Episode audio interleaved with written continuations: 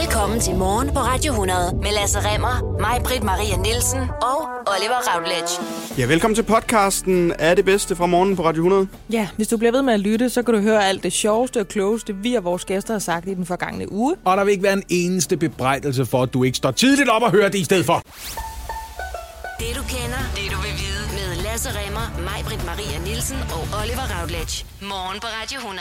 Det, der kommer ud i din radio de næste 4-5 minutter, det er der altså en form for radiofonisk patent på. Så du hører det, du tænker, det er en god idé, og så gør Og du så gør ikke du mere ved det. Ikke mere med det, fordi så kommer vi efter dig. Og så vil jeg også bare lige skynde mig at sige med det samme. Det er jo ikke sådan, at vi ikke lige skal runde, altså hvad der skete mellem Brøndby og FCK i går.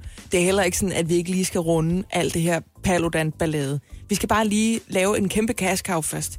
Jeg laver en form for Dragon's Den, eller det, der hedder Løvens Hule herinde. Mm. Mm. Og så, altså jeg er som sådan ikke i tvivl om, jeg har lyst til at være med. Vi skal bare have afklaret, hvem der tager hvilke procenter. Okay. Altså, øh, jeg tilbyder dig på forhånd halvt så meget, som det du beder om, for dobbelt for stor en anden del af din forretning. Det Ja, skal okay. man.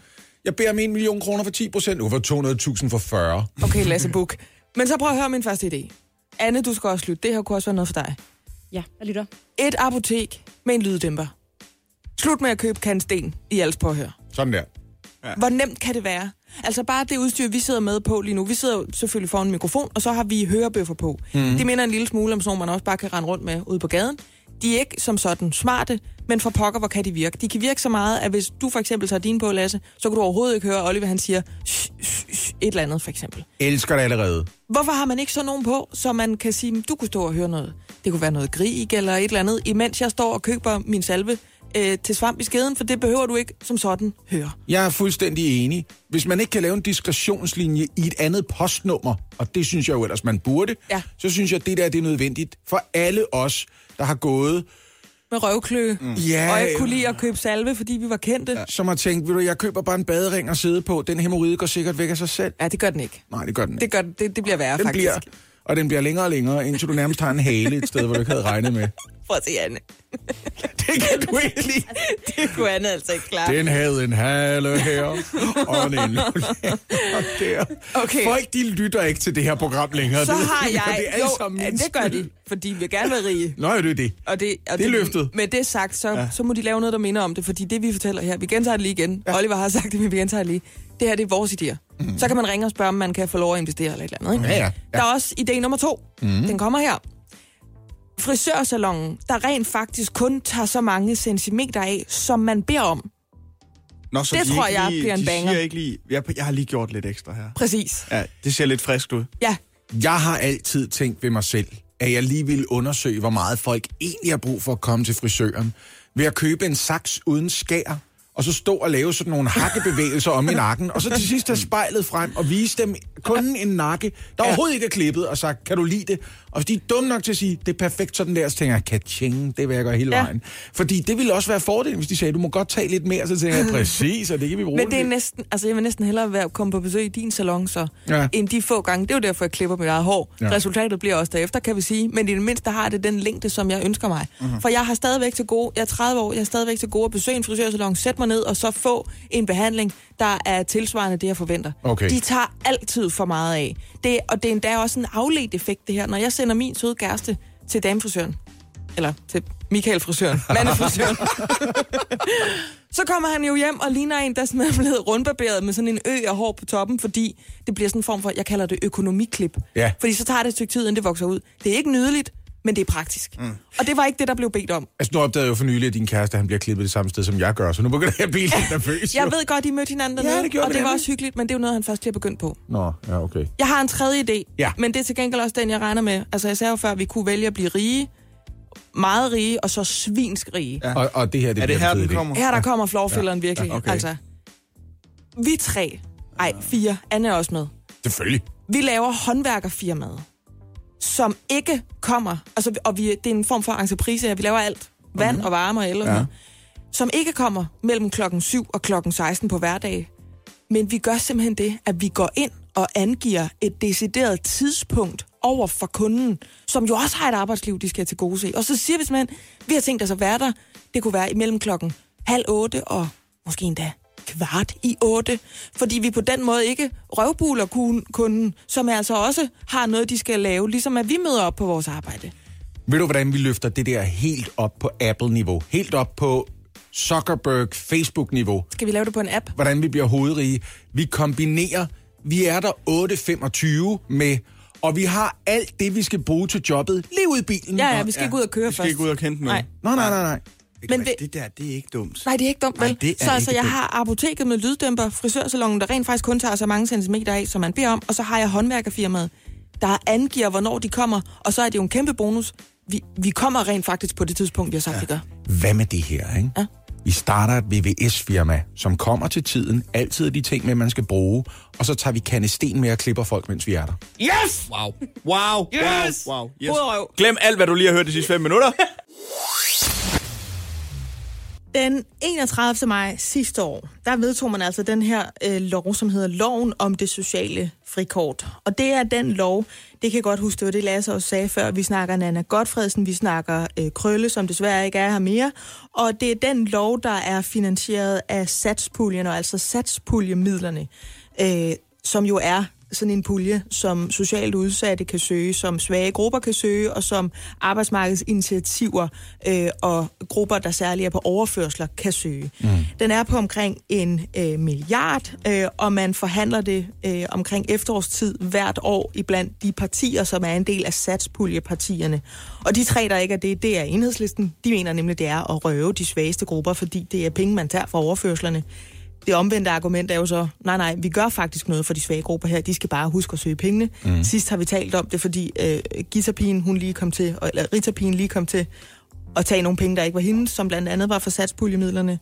Og så er der så øh, Alternativet og Liberal Alliance, som heller ikke er en del af satspuljemidlerne. Mm. Men udover det, så var det ligesom et, et, et enigt folketing og en regering, der vedtog det her den 31. Bare lige maj. for at kilde det ind, når man siger, at de er en del af satspuljemidlerne, så er det fordi hvert parti, der er med i den aftale, de kan nærmest Ja, gå de- ind og sige, de her penge skal bruges Ja, på det den er her rigtigt. måde, for det er vores del af kagen. Ja, det er os, der Ja. kan prioritere over dem, ikke? Så, Ja. så kan man bejle til dem. Ja. Øh, og det var jo så en del af forhåbningen her, at de her socialt udsatte ville tage småjobs og tjene op til, det var 20.000 kroner om året, skattefrit, og altså uden at blive modregnet i den ydelse, de måtte være på, og man håbede på, at det kunne snowball til sådan en reel plads på arbejdsmarkedet. Og vi skal lige huske, at Liberal Alliance, det er jo altså mindre lovgivning, mindre byråkrati, mere frihed, mere selvbestemmelse, alt det der, ikke? Og det var det, der var hele tanken, ikke? Så kan man måske, hvis man er udsat, lige arbejde en, hvad man kan overskue, en 4, 6, 8 timer om ugen, Ja. få lidt penge direkte i hånden nærmest, uden at der sidder en sagsbehandler og siger, så er jeg desværre nødt til at modregne i dine ydelser jo. Men en del af, ophavet bag det her, det er jo øh, Sødnand og Godfredsen og de mennesker, hun passer på. Og når hun skal motivere, hvorfor loven om det sociale frikort var en god idé, så lyder det sådan her. Det sociale frikort er en fuldstændig ubyråkratisk mulighed for at tjene en skilling for de allermest udsatte. Altså stofafhængige, hjemløse og sindslidende mennesker. Der, hvor de dage, jeg har det godt, så vil jeg fandme gerne også have penge for det, jeg kan, og det, jeg ved.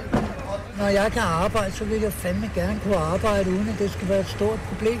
Og kunne være bare til nytte for samfundet på en eller anden måde, hvor jeg også kan komme hjem og ligge mig og sige, hold kæft, man, du skal lave et godt stykke arbejde i dag, Ja. ja. Det lyder jo fantastisk. Mm-hmm. Det lyder jo præcis som, jamen, kom videre og videre. Vi kan godt, nu kan jeg også tale for mig selv, jeg kan rigtig godt lide, når man laver lovgivning, der rent faktisk er baseret på de adressater, det skal ramme. Problemet er bare, at der er ni indtil videre, der har benyttet sig af det sociale frikort. Og det er altså fra årsskiftet og frem til 1. april.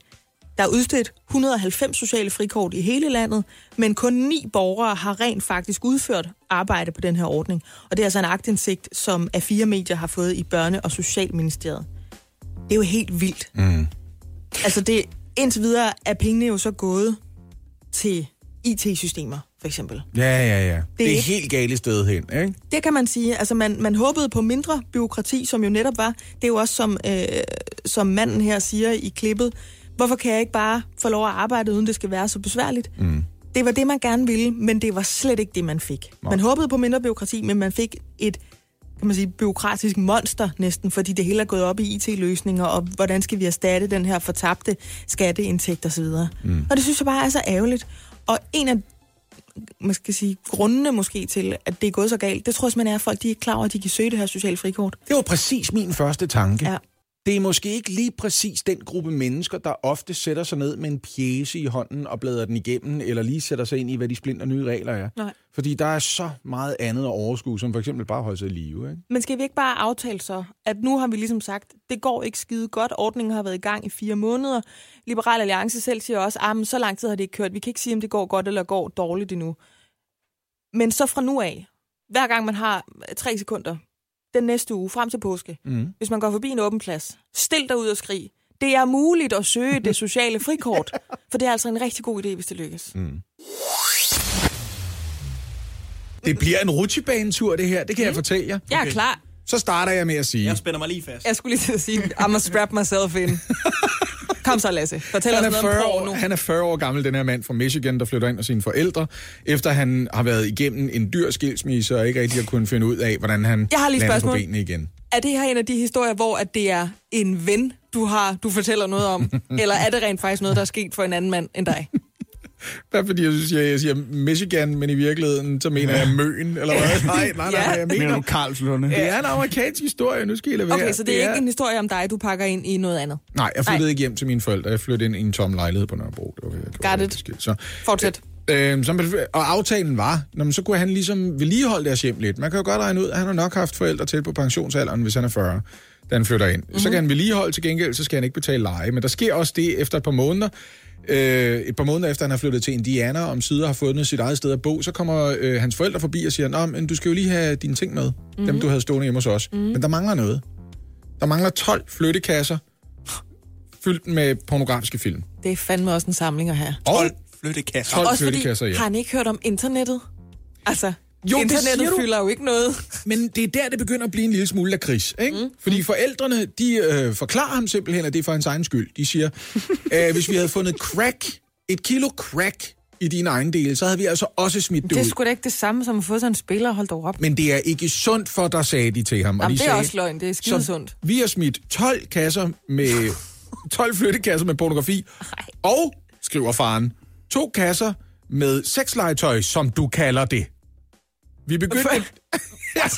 Hvad de skulle det ellers være? da vi skulle køre tingene ned til dig, der begyndte vi simpelthen dagen med at begynde at ødelægge alle de her ting, altså simpelthen destruere dem, og det tog altså et stykke tid at gøre Oh det. my god, nogle lorteforældre, mand. Hvad med den private ejendomsret, Marker? Jamen det er det, Charlie, som manden kaldes, i det øh, sagsanlæg, han har anlagt mod sine forældre, skriver tilbage i en e-mail. Han siger, hvis du havde et problem med min ejendel, så skulle du have sagt det, da jeg flyttede ind, og så havde jeg øh, placeret dem et andet sted.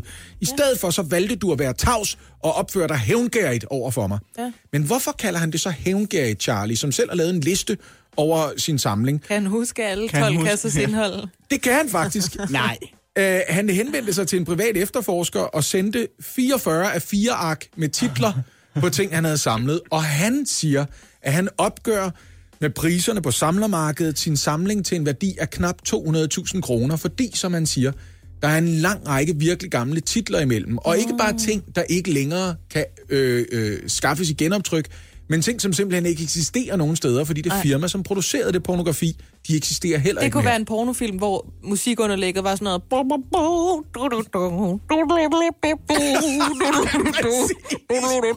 Er det sådan noget? Også svært at tage en spiller til, vil jeg da mene. Det vil jeg også sige umiddelbart, ikke?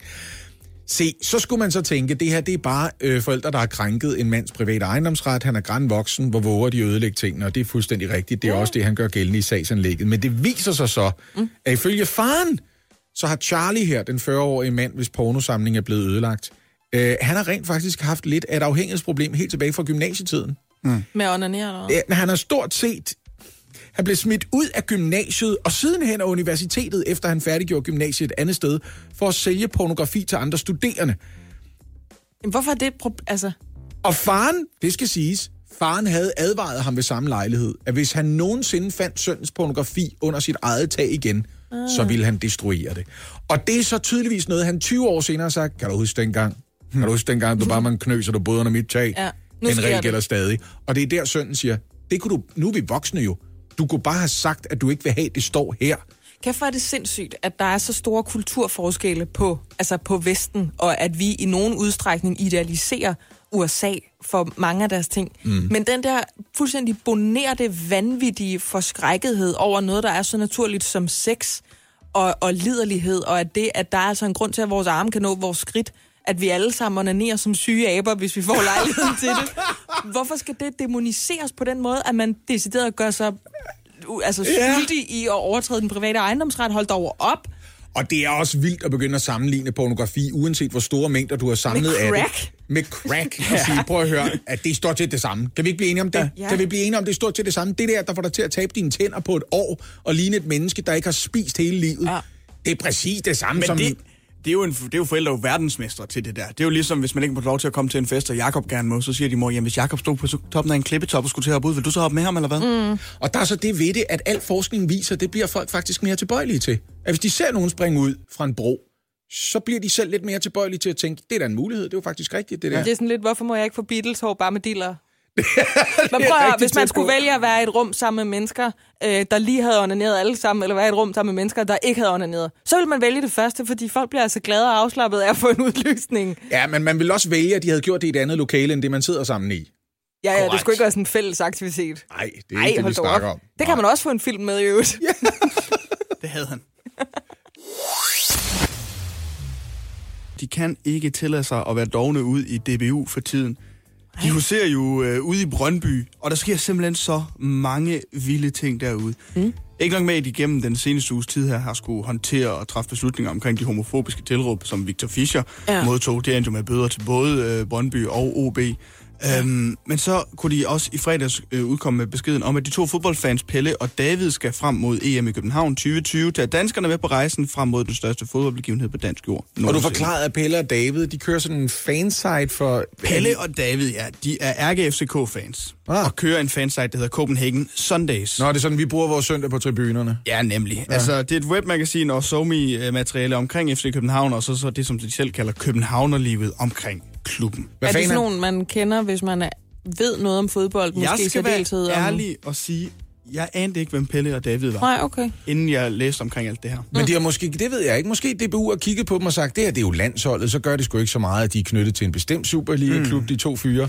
Og det virker som om, de er i stand til at skabe et netværk, og lige få skabt det, vi gerne vil have, bare for hele Danmark op til EM. Men er de, ikke? de er sikkert skide sjove så, hvis det er sådan noget... De er i hvert fald meget passionerede, har DBU skrevet i Okay, deres opslag ja. omkring. De er to passionerede fodboldfans, der er gode til at formidle deres passion igennem okay, lyd og opslag og sådan noget. Men hvad var det så, du sagde med det der med ting, man skriver på nettet, som Ja, kommer og bider ind i røven? At, da det her det blev offentliggjort fredag, der var der folk inde på Twitter specielt, der sådan mildest talt ikke var ret tilfredse med det her.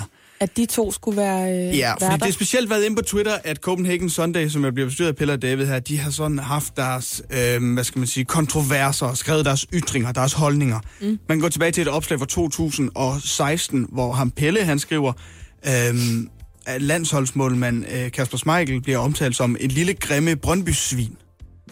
Ej. Wow. Øhm, og så et andet opslag øh, fra Copenhagen Sundays på Twitter, der bliver Brøndby-fans kaldt imbecile, fordi at der er en, der har spurgt øh, inde på Twitter, nogen der kan forklare mig, hvorfor der hænger et anti-social football club banner på sydsiden, og så siger han bare, så er der bare blevet svaret, fordi sydsiden befolkes af imbecile. Okay. Sydsiden er den øh, side af Brøndby Stadion, hvor de mest passionerede fans, de står. Ja, det lærte du også nemlig for et par dage siden. Mm. Men så er jeg lige nødt til at spørge, er, har vi ikke fået tydet ørerne fulde af de sidste par dage, at anything goes, når man sidder på tribunen? Fordi når man er så passioneret, så kan man komme til at råbe hvad som helst, men man mener det jo slet ikke. Er det ikke bare det samme i en digital version, det her? Jo, det skulle man mene, at det er på en eller anden måde, men jeg tror bare, der er en anden konsensus om, blandt fans ind på Twitter i hvert fald, at man ikke står og fortæller hinanden, at øh, er det pot, han ryger, eller crack, ligesom resten af sydsiden, som de også har skrevet omkring Brøndby-fans ind på Twitter, øh, de her Copenhagen Så det bliver på Og så er, måde så er det jo også, at de andre fans, som står og råber alle de her ting, de er jo ikke blevet bedt om, at Dansk Boldspilunion til at være billedet ud af til for danske fans til en EM-slutrunde. Men hvis man netop honorerer dem, fordi de er så passionerede, kan man så forvente, at de har altså et vokabularium, der er særlig anderledes end resten af dem, der er meget Men passionerede? det tror jeg, man kan, når de har et medie, hvor i de ytrer sig øh, ret fint og ret godt øh, ud til, til befolkningen og siger, jamen prøv at høre her, vi er, vi er passionerede FCK-fans, men vi så Men ikke... vi opfører os også men ordentligt." vi opfører os også ordentligt. Ja. Når man så bare går ind og tjekker det i, i dybden, så har de egentlig ikke opført sig øh, ordentligt. Øhm, og det er jo lidt problematisk omkring det. Men det er det her med om det, man har skrevet tidligere hen, og det vil jeg gerne have, jeg er sådan lidt besøg på, om det skal komme og bide ind i røven efterfølgende. Vi så det jo også øh, til Oscar-uddelingen senest, da Kevin Hart skulle være vært. Det er jo det. Politiske karriere, skuespil og entertainment-muligheder, de smuldrer altså, hvis det viser sig, at du engang har gjort noget, ja. Ja. der i dagens lys er skidt ud. Ja. Men det er da også et ansvar, de er blevet bedt om at påtage sig her, og det er da super ærgerligt, hvis de på klubniveau har været ude og skrive nogle rigtig nederen ting ja. om landsholdsspillere, bare fordi de tilfældigvis spiller for en klub, som de har haft et rivalforhold til. Jeg er godt klar over, at man bliver lidenskabelig med det der fodbold. Nu kommer jeg til at lyde rigtig gammel, var. Det der fodbold, de går og hygger jeg med. Det, det lød nedladende. Det er i virkeligheden Og du mig. har allerede kaldt modstandere for opponenter, ved og også sagt, at. Victor Fischer, han arbejder som angriber. Jeg ved det. Og jeg elsker det, fordi det er også, sådan har jeg det også. Det må du godt sige, Lasse. Jeg vil så gerne forstå det bedre, fordi jeg kan fandme godt lide den der lidenskab. Jeg kan ja. godt lide den der stammefølelse, når jeg ser den Passion. udefra. Ja, jeg kan lide den. Og Du kan hvad? lide det, kan du. På samme måde, som jeg nogle gange føler mig kaldet til spontant at rejse mig op og give stående bifald for en god list violinkoncert. Jeg bliver så glad, jeg bliver så glad.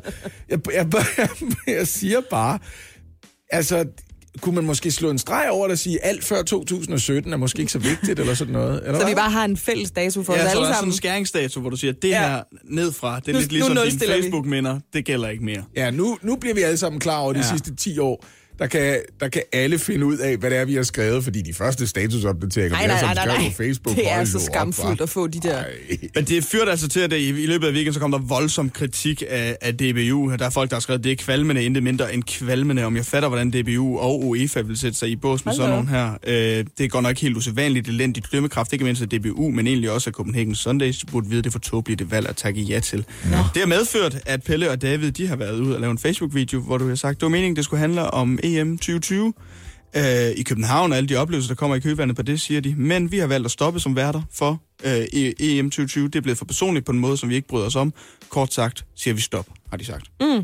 Mm. Så på grund af hetsene, som de har fået på Twitter i de efterfølgende dage, efter de var blevet kåret som værter til EM 2020, jamen, så har de valgt at trække sig, fordi de ikke brød sig om, at det handlede om dem, og det blev for personligt. Måske som de egentlig også har været på Det er Twitter der i deres måske også ytringer. en, en anden gruppe af mennesker, der kan Ja. føle lige Er tiden. spørgsmålet egentlig ikke, om DBU overhovedet kan finde to lidenskabelige fodboldfans, der kan anføre den der stemning, som de gerne Jeg vil har bygge op opført op mig EM? eksemplarisk Det- til ja. alle kampe. Ja, nemlig. Kan du det være lidenskabelig og ikke have gjort noget af den stil på et Ikke tidspunkt? rigtigt, nej. Det kan man ikke. Men det er en vild historie. Jeg glæder mig til at se, om de finder som værter nu. Og det bliver spændende. Lægger du lige en snøre ud der, Olli? ud. I kan Oliver prøve fodboldeffekten, hvis I vil. Nå, men prøv at høre. Det er jo det der med studievalget, ikke?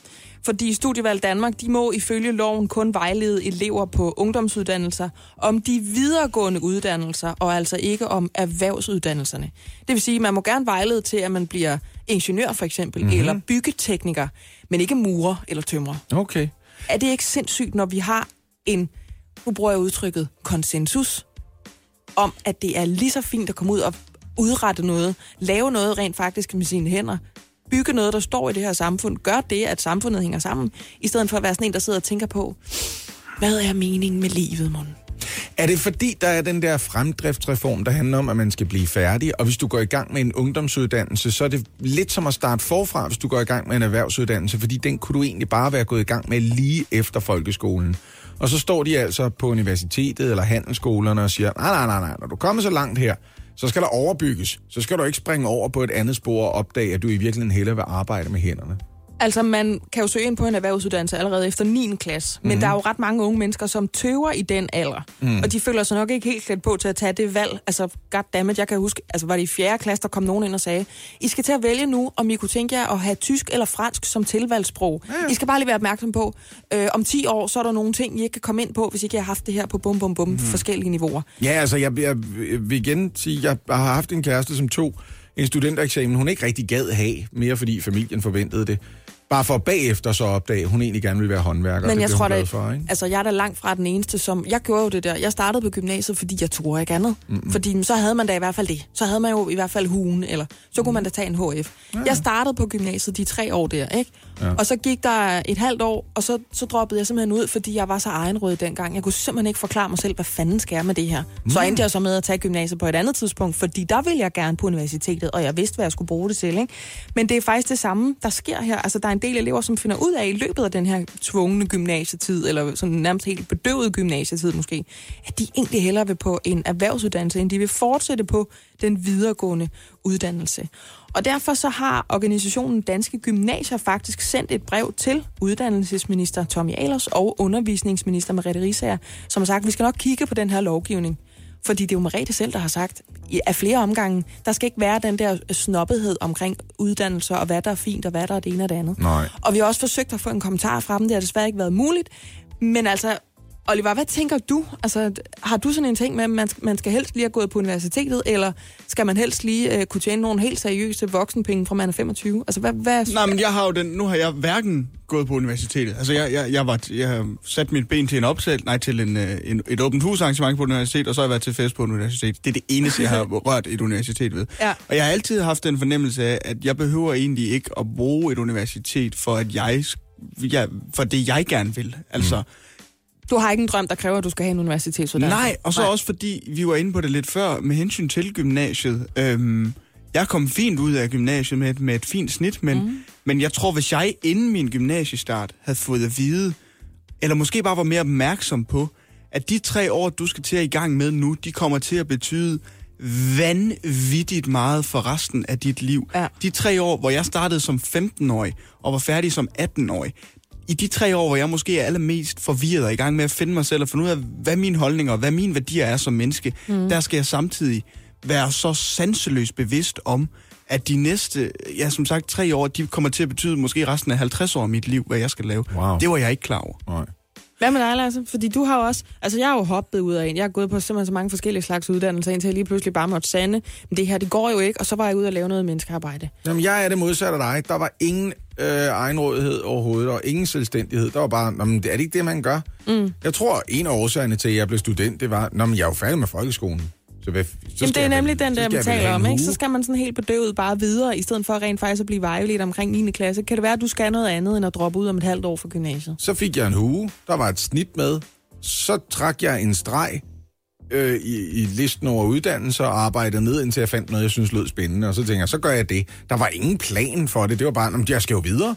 Jeg begyndte at læse på universitetet, da jeg var 18 år og 3 måneder gammel. Det er Ja. set i bagspejlet. Det er meget ungt. Fuldstændig åndssvagt. Ja. Altså helt åndssvagt. Men den der fremdriftsreform handler jo også om, skal fame ud at være nogle nyttige skatteborgere, så vi kan sørge for at holde hele det her hundedyre velfærdssamfund i gang, så vi alle sammen føler os trygge, hvis vi nu på et tidspunkt ikke skulle være i stand til at arbejde. Det er vildt, vi arbejder så hårdt for at have råd til at risikere på et tidspunkt ikke at kunne. Men netop det, som du siger, der, at du starter på universitetet sindssygt ung, det er for mig også at se et kæmpestort problem, fordi det, det er åbent hus, jeg var til.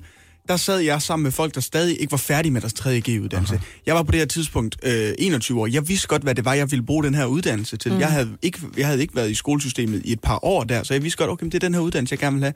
Hvorimod de 18-årige, og de måske endda 17-årige, der sidder der, de har en formodning om, det er den vej, man gerne vil. Fordi man bare bliver tvunget i at presses længere og længere ud i et uddannelsessystem, hurtigere og hurtigere, ikke? Og dermed så er det jo også en, altså de her med uddannelsesloft og sådan noget, jeg er ved at jeg forstår det rulle godt. mig i det. Fordi altså... man er i forvejen i sådan en eller anden altså, tsunami af valg i livet, og hvem er jeg, og er lige kommet sig over, at der gror hår ud mærkelige steder, og den mm-hmm. første kæreste sover, og forældrene er måske blevet skilt, og så pludselig skal man forholde sig til, hvis jeg vælger det her, så har det en afgørende betydning for resten af mit liv. Ikke? Jeg synes bare, det, det er påfaldende, at, at man har sådan en... Jeg ved sgu ikke, om det er, fordi lovgivningen ikke automatisk bare følger med tiden. At engang der var det sådan, at dem, der pæses kan, de pæses skal ind på videregående uddannelser, end, endeligt på universitetet eller om det er sådan en eller anden lidt grundlæggende udtryk for dem. Det, det er sgu lidt finere at være sådan en, der kan en masse med hovedet, end at, end at kan en masse med hænderne. Men øh, jeg tror, vi kommer til at holde øje med, hvad Uddannelses- og Undervisningsministeriet de svarer på det her, for de er jo altså forholdt kritikken af danske mm. gymnasier. I øvrigt er det Avisen.dk, der har, øh, har den her historie. Hvis man lige skulle øh, binde en sløjfe på det der med de 18-årige, der begynder på universitetet, trods alt, så har man besluttet sig fra for 2020, der er der ikke den der karakterbonus for at komme Nej, hurtigt i gang, og det hjælper i, i sig selv en lille smule, ikke? I 2016 var andelen af elever fra 0. til 6. klasse i Danmark, som gik i private skoler, 16 procent, mens OECD i gennemsnittet var på 11 procent. Og siden er tilstrømningen til de danske privatskoler altså steget. Og sidste år, altså i 2018, der var antallet af førsteklasses elever på privatskoler ifølge AE-analysen oppe på 17,4 procent, og i udskolingen var den på over 20 procent.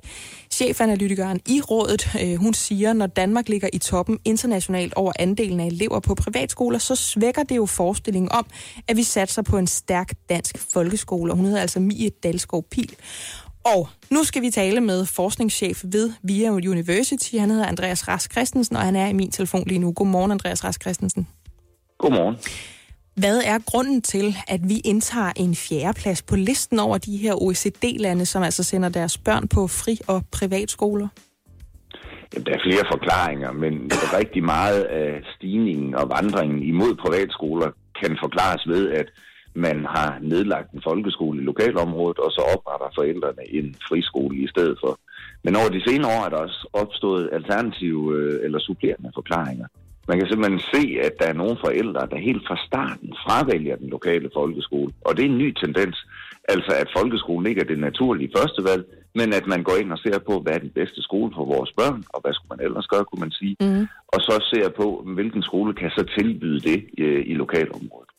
Men er det ikke noget, den danske folkeskole skal problematisere? Altså Mie Dalskov Pil, som er chefanalytiker i det råd der, hun siger jo, at Danmark har jo ligget i toppen internationalt, og det svækker jo forestillingen om, at vi fortsat satser på en stærk folkeskole. Hvad, altså, hvad er grunden til, at det ikke længere er sådan en default-indstilling, at selvfølgelig skal ungerne i den nærmeste folkeskole? Jamen, jeg tror, at der er mange ting, der har forandret sig. For eksempel betydningen af skolevalget, også set ud fra forældrenes øh, perspektiv. Der er jo simpelthen nogle forældre, der flytter bosætter sig i bestemte områder for netop at sikre, at deres børn så kan gå på den skole, de ønsker, børnene skal gå på. Mm. Så vi er i en anden situation. På den ene side kan man sige, at privatskoler og friskoler, det er en væsentlig del af det danske skolesystems DNA. De har altid været der. De skal selvfølgelig helst være det frie alternativ til folkeskolen, som så helst skal være folkeskole. Og det er jo ikke et billede, der er forsvundet, men det er et billede, der er under pres. Er det de rige, der sender deres børn på privatskolen?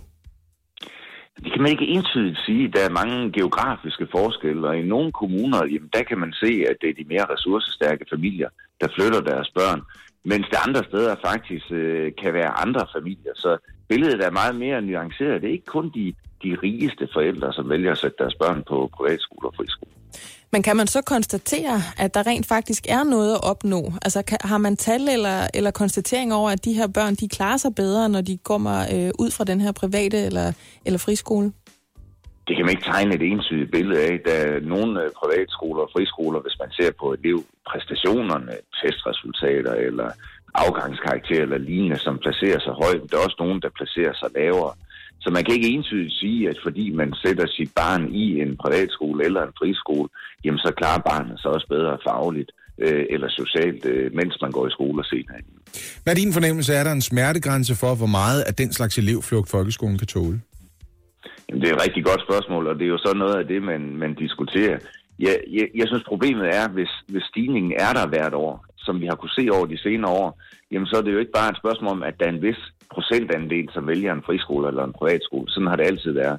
Men den, den er stigende, og det peger jo også på, at man måske skal se på, hvad er det for nogle vilkår, vi i det hele taget giver den lokale folkeskole, med store klasser, øh, lange skoledage osv. Det er man nok nødt til at gå ind og se på.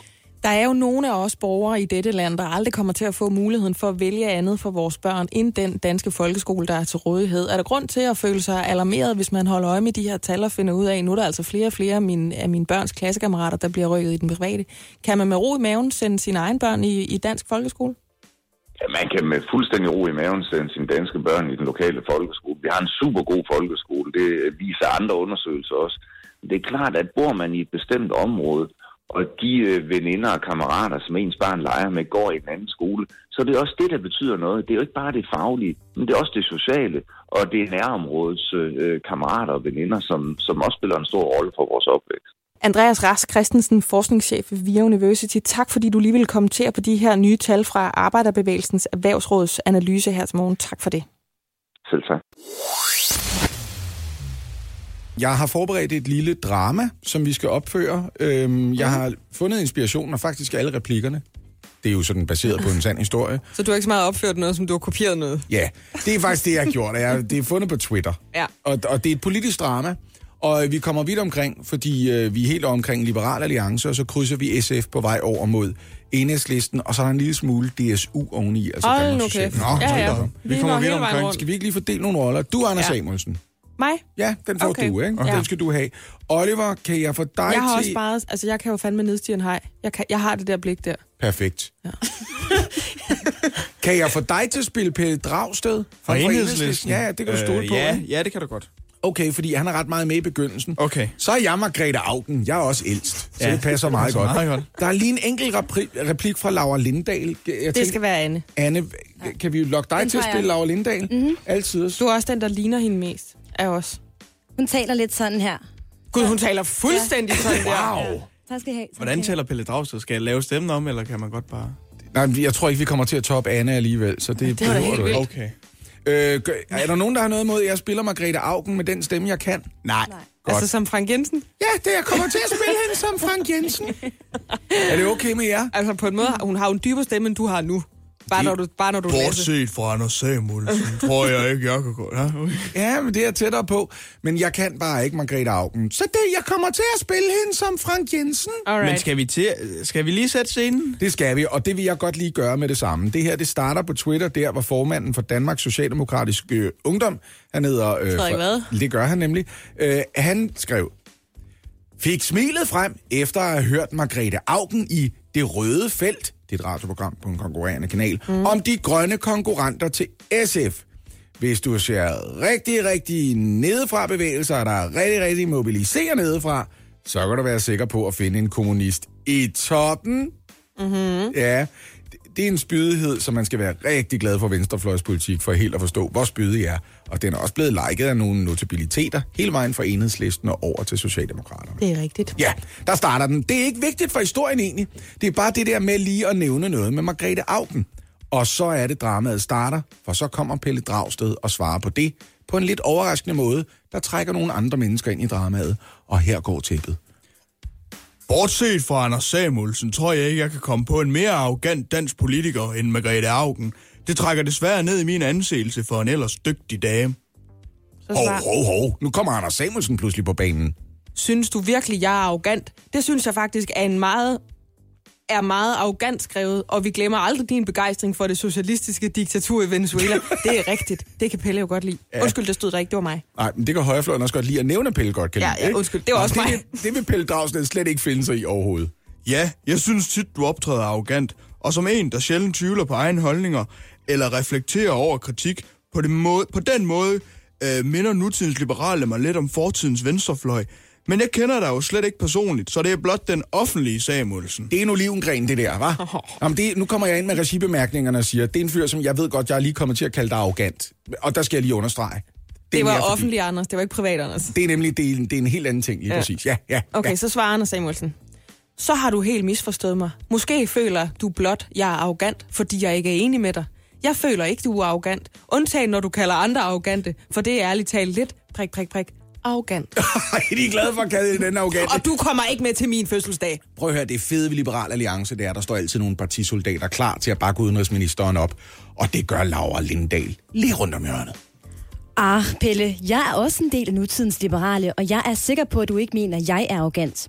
Tror heller ikke, du vil mene, at Anders er efter dialog.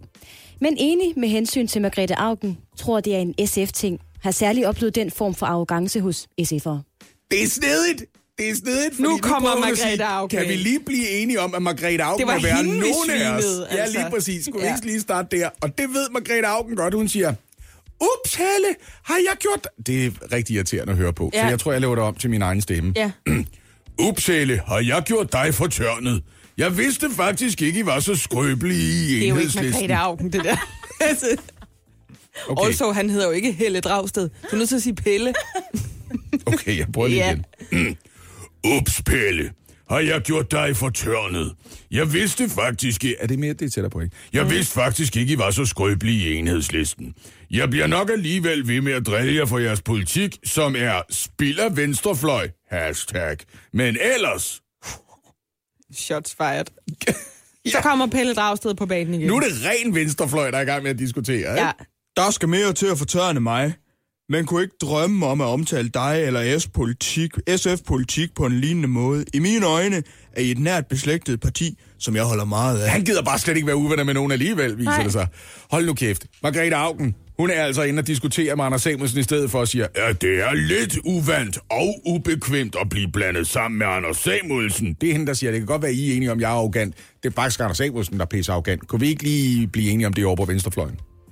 Jeg giver hermed Pelle ret. Margrethe Augen er, og har altid været, arrogant mod alle, der ikke synes, hun er fantastisk. Tak, så ligner verden sig selv igen. Du har ikke forandret dig. Pelle og jeg tager en kop kaffe uden dig. Ja, ja, hygge jer. Kæft, hvor er det en vild korrespondence. Det, jeg, jeg er altså lige nødt til at læse igen, hvad den startede med. Pelle Dragsted tweeter, bortset fra Anders Samuelsen, tror jeg ikke, jeg kan komme på en mere arrogant øh, dansk politiker end Margrethe Augen. Det trækker desværre ned i min anseelse for en ellers dygtig dame. Så går der tre sekunder, så skriver han her, der kræftede mig også et hjerte med. Der skal mere til at fortørre mig, men kunne ikke drømme om at omtale dig eller SF-politik på en lignende måde. I mine øjne er I et nært beslægtet parti, som jeg holder meget af. Åh, oh, han er rigtig Hjerte, bange for at hjerte, grave hjerte. grøfter på Oh venstrefløjen. my god, så vær da i det mindste konsistent, hvis du skal lave en lorteblæst. Prøv at høre, hvis det her det skal være fire skolebørn, der sidder og diskuterer, hvem der har den mest lugtende madpakke med, så nytter det ikke noget lige en gang mellem at stoppe op og sige, men generelt har jeg ikke noget imod fiskepålæg. Ej. Det er mere konkret den mad, du har med, der lugter en lille smule, men jeg elsker jo fisk. Men jeg elsker jo dig. Ja. En ting står smertefuldt klart efter uroligheder på Nørrebro og Christiania og i Albertslund. Rasmus Paludan, som vi har valgt at kalde Sixpence Bamsen, for ikke at For sige ikke at blive ved at gøre reklame for jeg har ikke lyst til at sige hans navn for tit. Ikke rigtigt, nej. For rigtig mange, han får rigtig mange føl, øh, følelser i k rundt omkring. Og nu har Sixpence Bamsen altså fået demonstrationsforbud først på Københavns Vestegn og siden i København. Og først i et enkelt døgns tid og siden hen i en uge. Man har fundet våben, og man vurderer, at seriedemonstranten er i reel personlig fare. Og det er altså årsagen til, at man har sagt, at der er geografiske områder og nærmere afgrænset tidsperiode, hvor han simpelthen ikke må udøve sin ret til at ytre sig i form af demonstrationer. Mm. Formanden for politiforbundet, han hedder Claus Oxfeldt, han sagde forleden, for mig at se, tager Rasmus Paludan politiets timeregnskab som gissel i det her spil. Det er nemlig tid, som går fra et lukket kredsløb, og derfor tid og timer, som går for borgerne. Det var ikke det eneste, han sagde, men han er med os på telefonen lige nu. Så Claus Oxfeldt, godmorgen. Godmorgen. Hvad mener du med det, du sagde forleden om politiets timeregnskab og tiden, der går fra et lukket kredsløb? Jamen, jeg synes, det er vigtigt at, at understrege, at, øh, at, at vi jo øh, kun har det antal folk, vi nu engang har, og når vi bruger så uforholdsmæssigt meget tid på, øh, på alle de her Rasmus Paludan-demonstrationer, jamen så går det jo fra noget andet. Det betyder, at, at politiet er nødt til at prioritere endnu hårdere i alle de her mange opgaver, vi har, og vi må skuffe nogle borgere, som har en klar forventning om, at vi kommer ud til dem. Og, og jeg vil sige, grunden til, at jeg også gik frem nu, øh, fordi jeg har været ligesom resten af- at, at Danmark egentlig havde gjort indtil weekenden, vil jeg sige, eller rigtig mange, og, og forsøgte at ignorere det her. Men når jeg oplever så vanvittige situationer som det, der sker i søndags, øh, hvor der er lige så mange vanvittige øh, demonstranter, øh, og vi har politifolk, der er i livsfar, jamen så, så synes jeg, det er på tide, at jeg kommer på banen i forhold til den her situation. Det ville frihedsfundamentalisterne jo øh, så straks gribe fat i at sige, de mennesker, der tager politiet som gisler, er det ikke dem, der sætter ild til affaldscontainerne og laver bål i gaderne i det hele taget?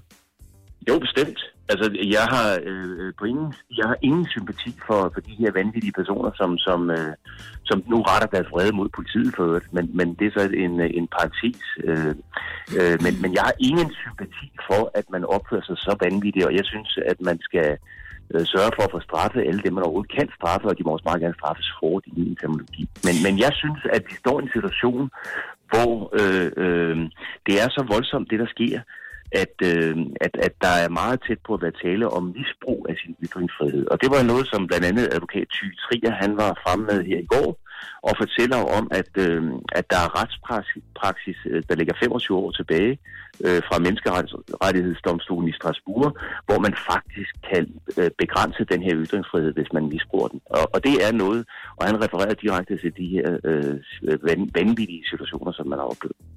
Claus Oxfeldt, er du ikke bange for, at man i et helt reelt forsøg på øh, at redde sådan nogle mandetimer, får lavet en øh, sådan lidt en cherrypicking omkring, hvem har vi egentlig lyst til at lægge beskyttelse til? Er du ikke bange for, at det bliver et sympatisk eller et øh, usympatisk øh, projekt, alt efter for godt befindende? Jamen, jeg må sige, at nu deltog jeg faktisk i går i øh, P1-debat øh, sammen med øh, øh, Rasmus Paludan og Mikkel Andersson og, og, øh, og Eli Eli Joker. Og, og, ja. ja, ja, ja. Og jeg må sige, altså nu har jeg været i ansat i politiet siden 1985. Jeg har aldrig oplevet, jeg stod med vidne til en vrede, som som var helt, helt, helt vild. Øh, og, og hvis man så bare sætter det ud i, øh, i, i gadebilledet, så kan man jo, som, som studieverden meget rigtigt siger, så kan man måske gange det med 100 eller gange det med 1000. Øh, og, og jeg siger sådan set bare i al stilfærdighed, kan vi leve med det her i et retssamfund? Kan vi leve med, at når vi skal øh, argumentere øh, for imod nogle, nogle synspunkter, at så skal det være på den her meget, meget aggressive og provokerende og voldsomme måde? Øh, altså Rasmus Pelle, han står og siger, at, øh, at muslimer er affald, det står han og siger direkte inde i studiet.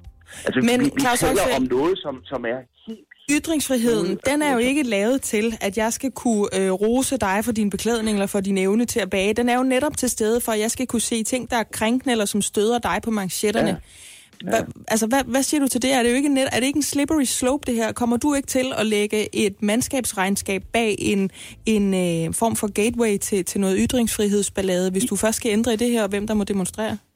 politiets vigtigste opgave, øh, jeg skal nok svare på det, du spørger om, politiets vigtigste opgave, det er at opretholde ro, sikkerhed, fred og orden. Jeg frygter det her, det har jeg også sagt nogle gange øh, nu i går i pressen, øh, jeg frygter det her, det udvikler sig til, at der er nogen, der bliver slået ihjel. Det er sådan set bare den her advarselslamp, jeg, jeg øh, hejser i forhold til det. Og der, der kan man så tale om, øh, man kan tale om øh, øh, grundlovens paragraf 79, som taler om muligheden for, at, at, at, øh, at man kan forbyde øh, demonstrationer og udtrykke sin... Øh, Det er den offentlige orden. Den kender vi Ja. af. Ja, ja, ja men, nå, men jeg siger bare, at, at, at det, det her er jo... Altså, jeg synes, det er for nemt af politikerne øh, og bare trække det her øh, ytringsfrihedskort og så sige, jamen alle skal have mulighed for at ytre sig. Man, vi, vi må simpelthen øh, øh, indtænke, også i fremtiden, hvordan gør vi det her? Er det her måden, vi ønsker at, at kommunikere og, og debattere i fremtiden, at det skal være så voldsomt og så drabligt, at, øh, at vi risikerer, at folk bliver stået ihjel på grund af nogle holdninger den ene eller den anden vej. Og jeg tager ikke stilling. Jeg tager ikke stilling til Rasmus Paludan og hans projekt.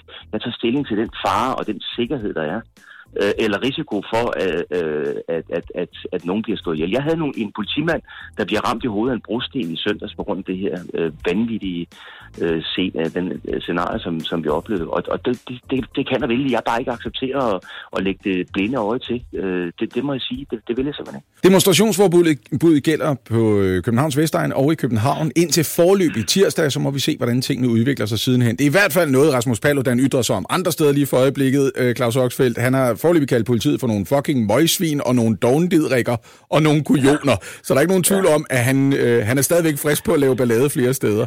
Tusind tak, fordi du var med os her til morgen, altså formand for Politiforbundet, Claus Oxfeldt.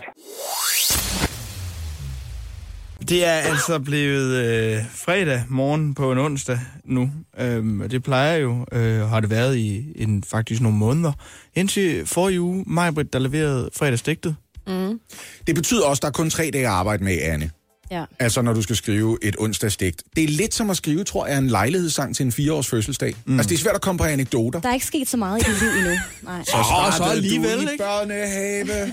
Kan du Og huske dengang, du hvor du øh, i sked i blæn, blæen. og så, øh, så sked du uden blæn, og så sked du så igen i blæn? Og nu sidder du her. Vi var på pottetræning med dig, det tog fire uger. Started from the potty, now we here. Started from the pølle now. Er det Ej. samme uh, likstal, vi er oppe på i det fredagsdigt? Nej, det er det med ikke, når det er andet, der skriver dæk. Fordi det, du lavede sidste uge, det var, det var bedre end noget af det, jeg har lavet Ja, nogensinde. det er jo noget forbandet pis, for at sige det nu. Fordi det er, i den her uge, der er niveauet ikke så højt. Nå, det, så du er lidt- helt- Er du Ja, i gang med det, for som mange selv. piger gør i deres gymnasietid, hvor de egentlig siger, ej, jeg er slet ikke klar til den her eksamen, og så kommer man ind og får 12 alligevel. For hvis du er det, så bliver jeg edderbedul med sur på Ja, dig. så er du Nej, sur. nej, nej, nej, det er ikke de slemme. De slemme er dem, der går ind, og så kommer ud og siger, at det gik af helvede til, og så får 12. Og så fortalte Ja, ja, Ja. Øh, Anne, mm. Jeg skal understrege over for lytterne, at vi ikke er i gang med sådan noget illusionist fiksfakseri bag ved kulisserne her. Mm. Vi er ikke i gang med at sige, Anne Lavendt, hun sidder og redigerer nyhederne. Hun skriver nye nyhedsudsendelser en gang i timen. Hun læser nyhederne højt for dig, så du er velorienteret. Og så laver hun også det her onsdagsdigt. Og så er det i virkeligheden en anden, der skriver onsdagsdigt. Det er Anne, der har lavet det. Det er dig, der laver det hele. Det er mig, der laver det hele fra min hånd. Yes. Skal, vi så, skal jeg slukke for det her skrækkelige underlag, Jeg og synes så slet sætte ikke, noget, vi jeg valgte fik så på? meget ramachan dengang. Det var mig, der skrev fredagsdigtet. Det er en nyhedsmæssig totalentreprise, det er bare det, jeg Ja, siger. det er okay. Ja, ja, Ja. ja. Jamen, Jeg du var sluk- også, det var også flot. Ja, det var også flot dengang. Jeg Ja, er ja. nyhedernes svar på en svejserkniv. Uh, Sådan der. Er du Ja. klar? Jeg er så klar. Der var dag 1, der var dag 2, der var dag 3. Men hold nu op, den her såkaldte stille uge har været fe. Også fordi vi de kommende dage har udsigt til påskefrokost, hvor vi kan få os en lille fjer på. Ingen behøver dog invitere Rasmus Paludan. Han ser sig allerede som få. Der var ingen, der bad om hans mening om noget. Og hvorfor man lader sig provokere af ham, er for mange en gåde. Lidt ligesom udfordringen med at forklare handlingen i Game of Thrones på HBO Nordic. Det bliver tit noget i retningen af, jeg ser den bare, fordi den er god, ikke? Nå, det gør god, ikke? Det er meget Jamen, jeg nødvendigt. kan godt se, hvad, hvorfor du lige talte det lidt ned ja. også før. Ja. Til gengæld blev Game of Thrones forvandlet til Game of Stones med bål og brand i København. Det står i skærende kontrast til sørgende franskmænd, der prøver at få soden væk fra Notre Dames navn. Milliarder er allerede doneret til at genopbygge vor frue i Paris. Håndværkere fra hele verden skal kaldes ind for enhver pris. Dog ikke de danske, for her skal alle være akademikere ifølge studievejledere på danske gymnasier. Meget, nem, meget tyder nemlig på, at de sylter håndværksuddannelser, som var de Asien. Oh, Fuck, hvor var det vildt, det der. Klimaet, tier stille. oh, du sagde, fuck, hvor var det vildt under en digtoplæsning. Gør jeg, jeg, jeg tiger stille nu. Det er aldrig sket for Henrik Nordbrandt. klimaet skal dog ikke gemmes væk i en eddikelag, mener 16-årige Greta Thunberg. I dag besøger hun paven i Vatikanet for at bekæmpe alt det dårlige vejr. Men det er jo ikke alle, der kan være hellig frans i en pansret bil. Der har blogger Julia Sofia for eksempel en lidt anden stil. Når den LGBT-hyldede kvinde flyver på gratis ferie til Dubai, kunne deres syn på homoseksualitet måske lige være værd at overveje. Wow. Fuck, hvor det virker det der. Altså. Meget nødvendigt. Men det er der jo også hele fem fridage til at tænke over. I mellemtiden slukker morgenholdet her vækkeuret og går hjem og sover. Og selvom Rasmus Paludan fortsat er oppe at ringe, så er der ingen grund til at lave mere larm for ham. Men hvem skal klokkerne så ringe for, spørger du måske. I den her uge ringer de vist kun for Notre Dame. Ej, Ej, hvor er det elegant. Jeg er glad for, at du mener, at Greta Thunberg skal snakke om det dårlige vejr med paven. Jo, jo, jo, men hvis du gerne vil bede om bedre vejr, så gå til ham, der taler direkte med Gud. Det Ja, tænker han er endnu bedre end en øh, Marie Høne. Anne, jeg er blæst bagover. Ja, det var det flot. jer. Jeg havde lige lidt knas med. Det var en kunstpause til sidst. Det var ikke, fordi min linje var blevet væk. Morgen på Radio 100 med mig, Britt Maria Nielsen, Lasse Remmer og Oliver Routledge.